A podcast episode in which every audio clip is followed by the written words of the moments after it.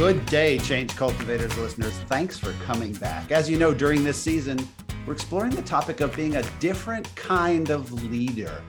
As we look at the space of change and having to lead during times of disruption and transform your teams and transform your businesses, we think there's a whole bunch of attributes maybe nine in our in our toolkit that we're really digging in to explore.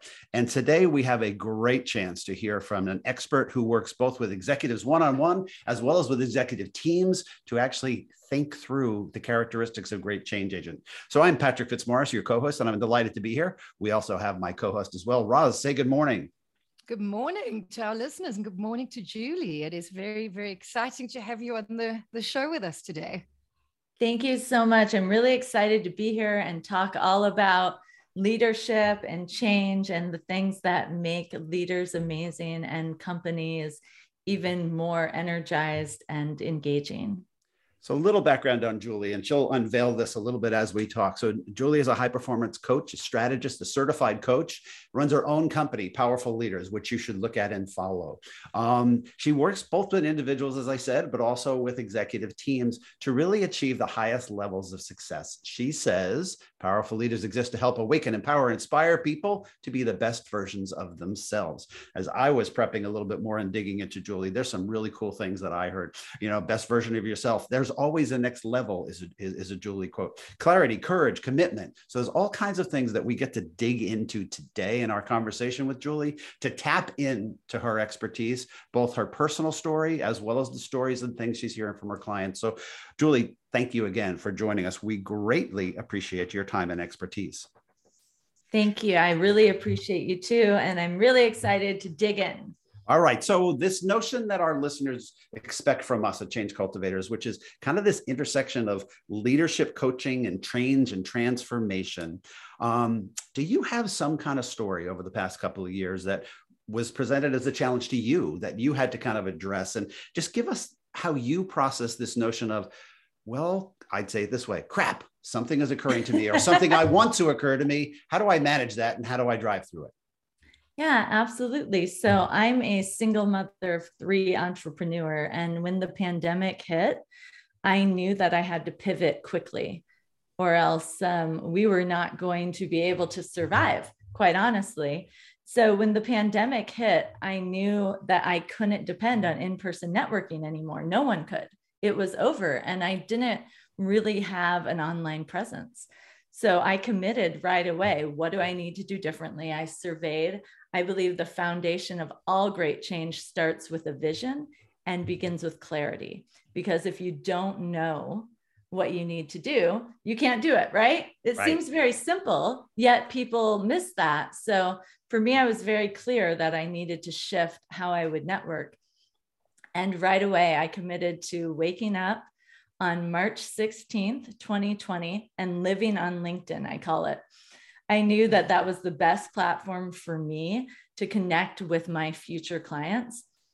And what I didn't expect is the amazing community there and all of the things that were possible once you start creating content that's valuable and beneficial to other people. That's awesome. And you you said that word clarity. And I know in some of what I was reading and listening to you about other your whole thought of three C's, which I think if I get them right, and I'll allow you to talk to them, is clarity, courage, and commitment. So clearly the clarity moment was there. Talk a little bit about how courage and commitment help you navigate that time. Courage is so important because if you think about all great change, it creates some trepidation, right? You don't know. So you have to be able to confront your fears and annihilate them, to step boldly beyond them. And, and it's really important here that you are clear before you become courageous, right? because we can all like watch those motivational videos and get pumped up to create change and get courageous. But if you don't have the clarity, it's not going to come. So, with um, clarity, you have to start there. And then the courage is really, I always say, you want to move forward one courageous step at a time. Because if you look at the big picture, it can become daunting. And with the mm-hmm. pandemic, there were so many unknowns. And I watched people freak out company owners and um, large corporations that just paused, they were frozen. Mm-hmm. And what we saw is it's a form of economic Darwinism that happened during the pandemic, right? Only the strongest survived. The companies that pivoted quickly, they were the ones that achieved success. And the ones that didn't, the ones that were frozen, especially a lot of small businesses, unfortunately, just couldn't move quickly enough and shift fast enough to um, to maintain or even grow. Yeah. So Julie, you mentioned, you know, fear, you know, getting over your fear. I mean, one of the things we talk about uh, a lot is, you know, a good leader, a good change leader is someone who can liberate themselves and their teams from fear. So I love your story in its entirety, but I look at like you started on LinkedIn, I think with 430 followers and you, you're sitting with 71,000 today. Um, what were yes, some ma'am. of the fears you had to climb over? you know to pivot oh, your business goodness. like I, am sure listen, i'm sure many of our listeners are thinking well you know if she can move her business from a to b like this and from 400 followers to 71000 followers you know maybe there's hope for all of us but I, am sure fear grips so many people um but give us some examples of the things you had to overcome Yes. And yes, number one, there is hope for everyone. Everyone has the potential to achieve great success. It's a matter of getting clear and being courageous and then committing to that consistency of focusing on the needle movers every day. So for me, the biggest thing I had to do was get over myself.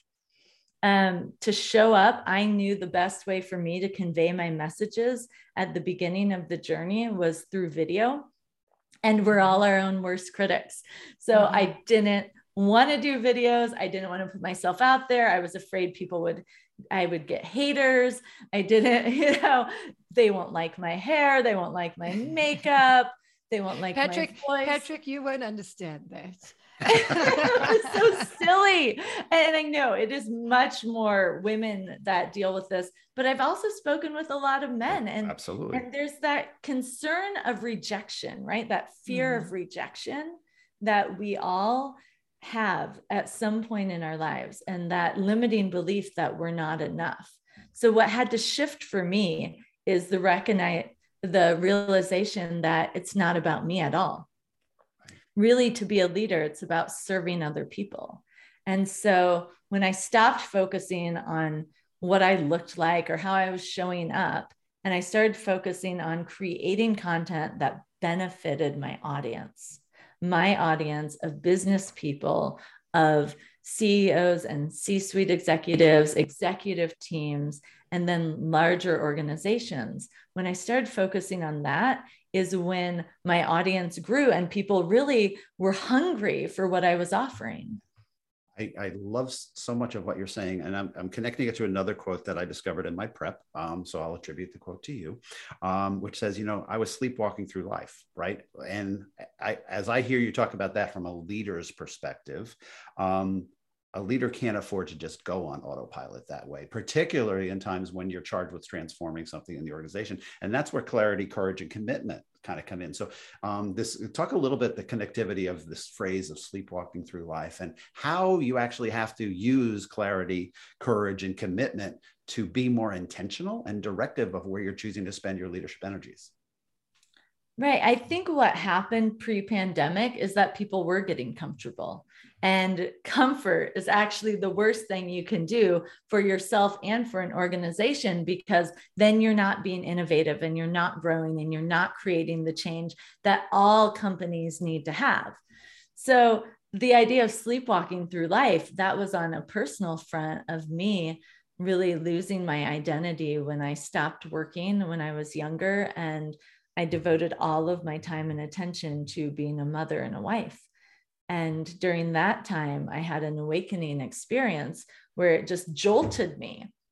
And how it transfers to businesses is that the pandemic jolted people.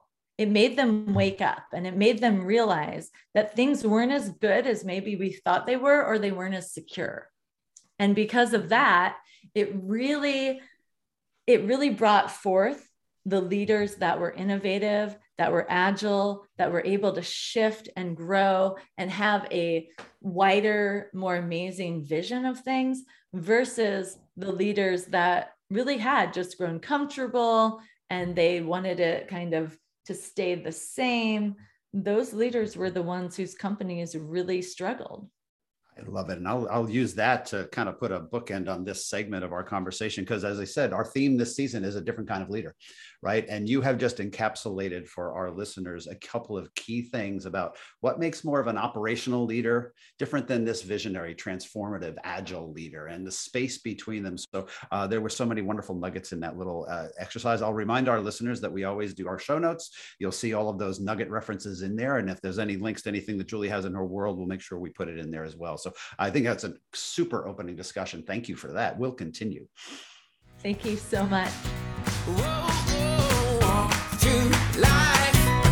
and move ahead